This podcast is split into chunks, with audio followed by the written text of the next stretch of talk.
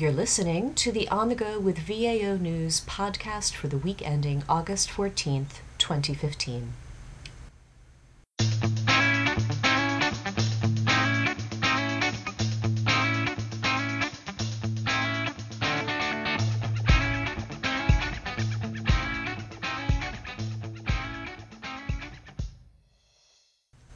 And welcome back. This is our Friday recap of some of the top headlines from this week's daily acquisition news, helping you stay caught up on the most important acquisition related developments, no matter where you are.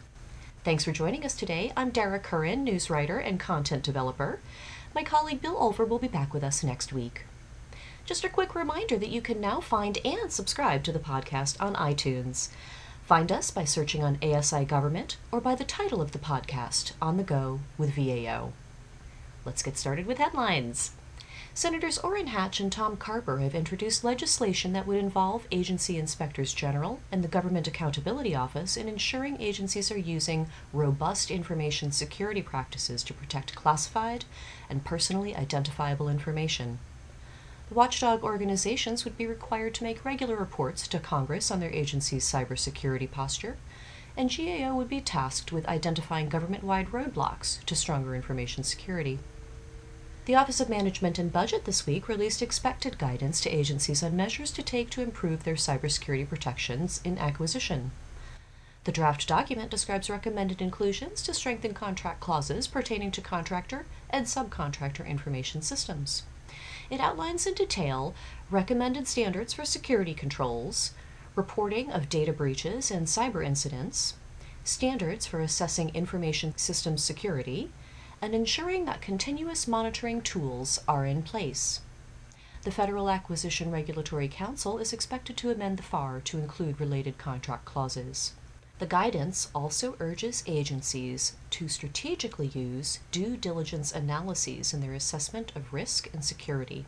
The General Services Administration is working on a pilot program that would pull both public and subscription based information together and provide this to agencies as a shared service to help inform these evaluations. Feedback on the draft guidance is due by September 10th. The Department of Defense is working to consolidate and streamline the management structure of the Office of the Secretary of Defense and its associated defense agencies and field activities.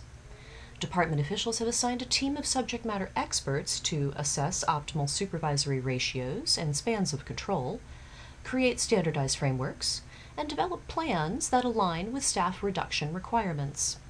These steps are anticipated to improve performance, efficiency, and realize savings.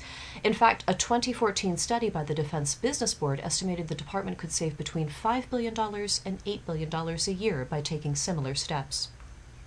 Federal agencies can do more to consistently seek discounts, assess pricing, and maximize competition when making purchases through the General Services Administration's Federal Supply Schedules program, according to a Government Accountability Office assessment.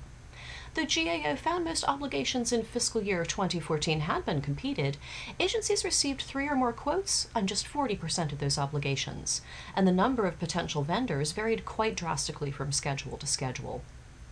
Agencies did not always seek out discounts from schedule prices either, although that is a requirement for orders above $150,000. GSA has been working consistently to improve its real property portfolio by ranking its properties according to their productivity and expense to maintain, and prioritizing divestment from the ones that incur the greatest losses. However, a recent review by GAO found agency managers facing challenges that are beyond their control, such as real estate values and the pool of prospective tenants in smaller communities and rural areas. GAO advised GSA to assess what additional steps will be necessary to bring the portfolio to a sustainable level and review the measures it uses to rank and analyze its assets. Finally, GSA's 18F group has worked with the Public Building Service to launch a new tool aimed at helping agencies efficiently manage and track micro purchases. Their new Communicart tool automates the purchase card approval process and will help ensure purchase cards are used only for valid purposes. The platform will be rolled out incrementally throughout PBS, beginning with the Great Lakes region. Joining us for today's discussion is a special guest. It is ASI's own Gladys Jenis, who we fondly call Gigi, an esteemed member of our inquiry team helping to address your thorniest questions. She has served as a procurement analyst for the State Department and HUD, and after 30 years of government service came to ASI where she's been for seven years.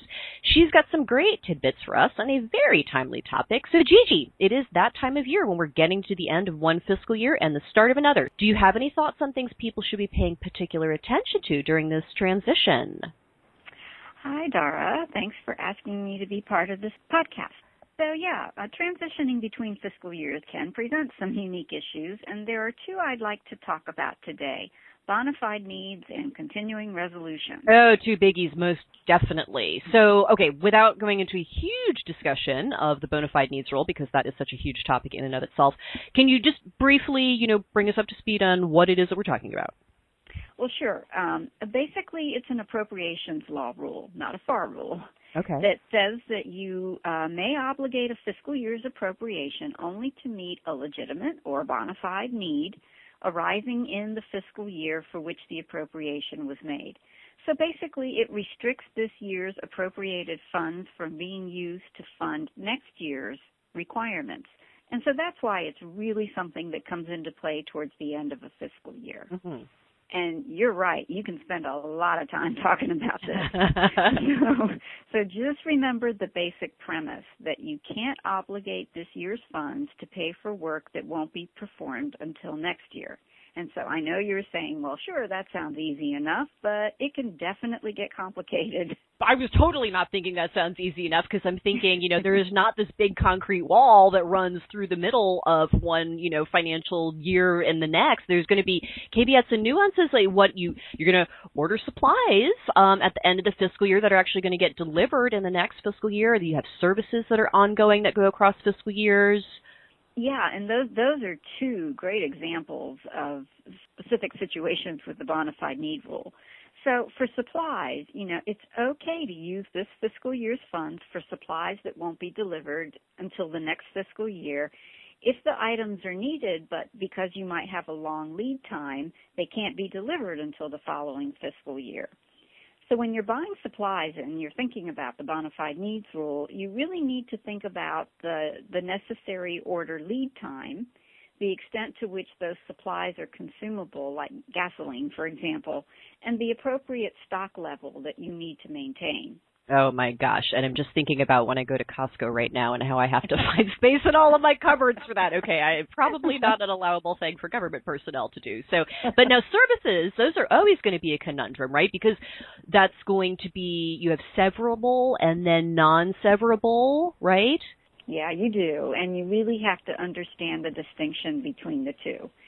So for services that are non-severable, and that means they just represent a single undertaking like the development of a report, you can obligate the funds of this fiscal year to cover the services to be performed under the entire contract, even if parts of those services are going to be performed during or even beyond the next fiscal year.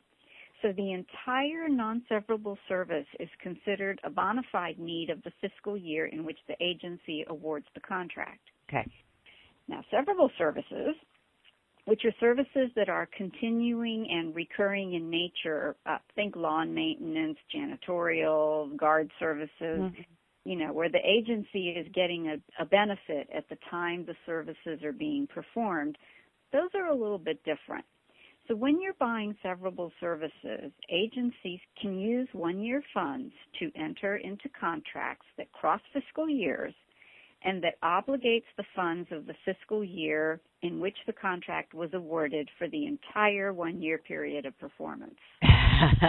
so now that makes sense, but you know, because mm-hmm. this is such a big and potentially confusing area, I do want to let our audience know we do have an entire advisory publication that is devoted to this. Uh, it covers supplies and services and some other unique situations. We will be including this as a hyperlink uh, in the usual recap that we provide you um, for what we've covered uh, in in the podcast. Okay, so to move on from that, it certainly does look like we are going to be heading towards another continuing resolution for fiscal year 2016. I guess that's kind of become pretty old hat at this point for everyone, given that, you know, getting a budget in on time, uh, we're not even talking blue moon stuff for that. That's the exception rather than the rule.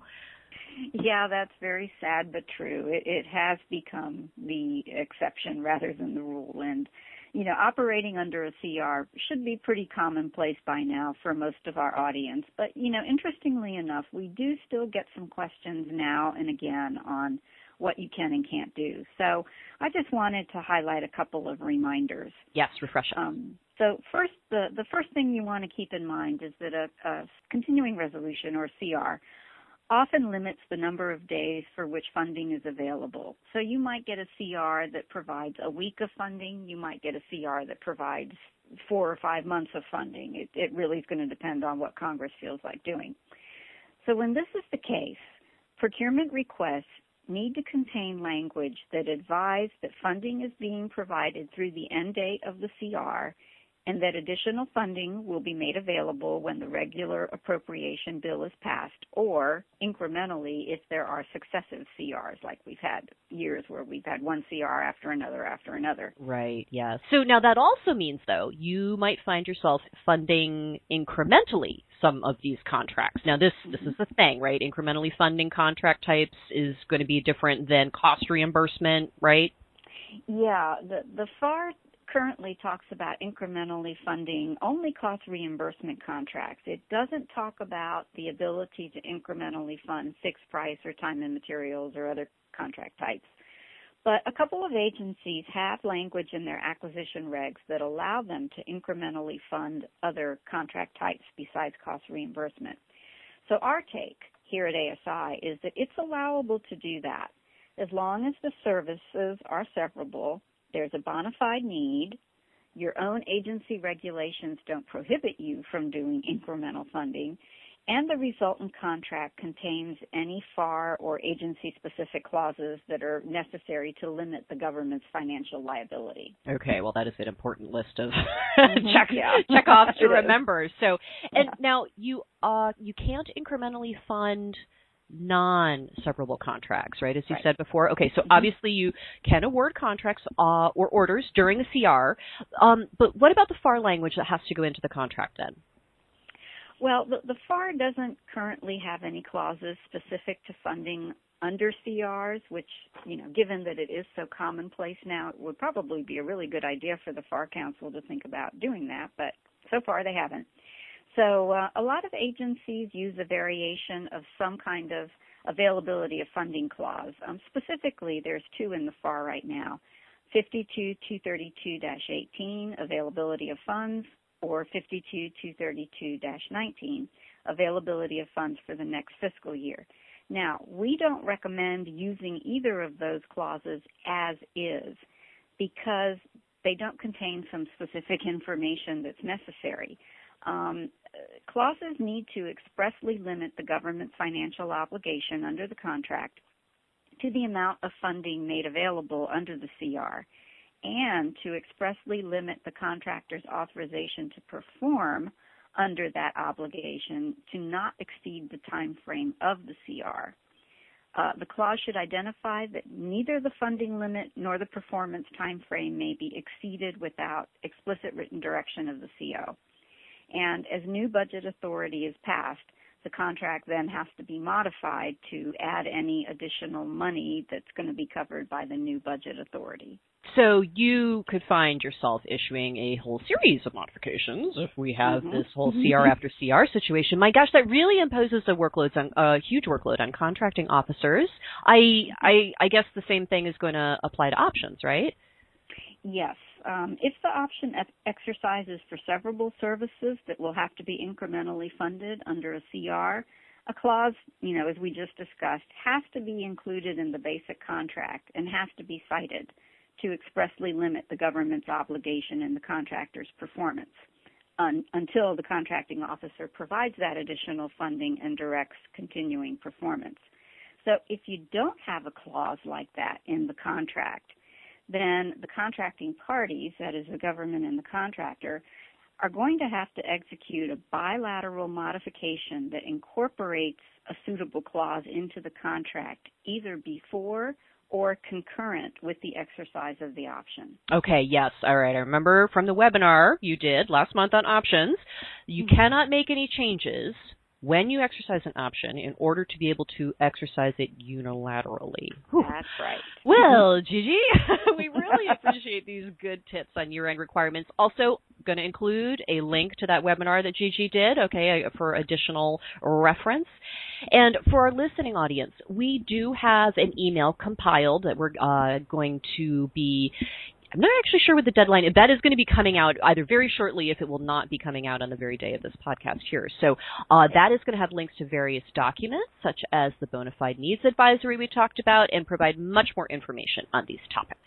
Well, that's it for this week. We hope you enjoyed it. If you are a VAO subscriber, you will be able to find links to the headlines that we've recapped as well as the resources we've mentioned on the same page where you downloaded this podcast.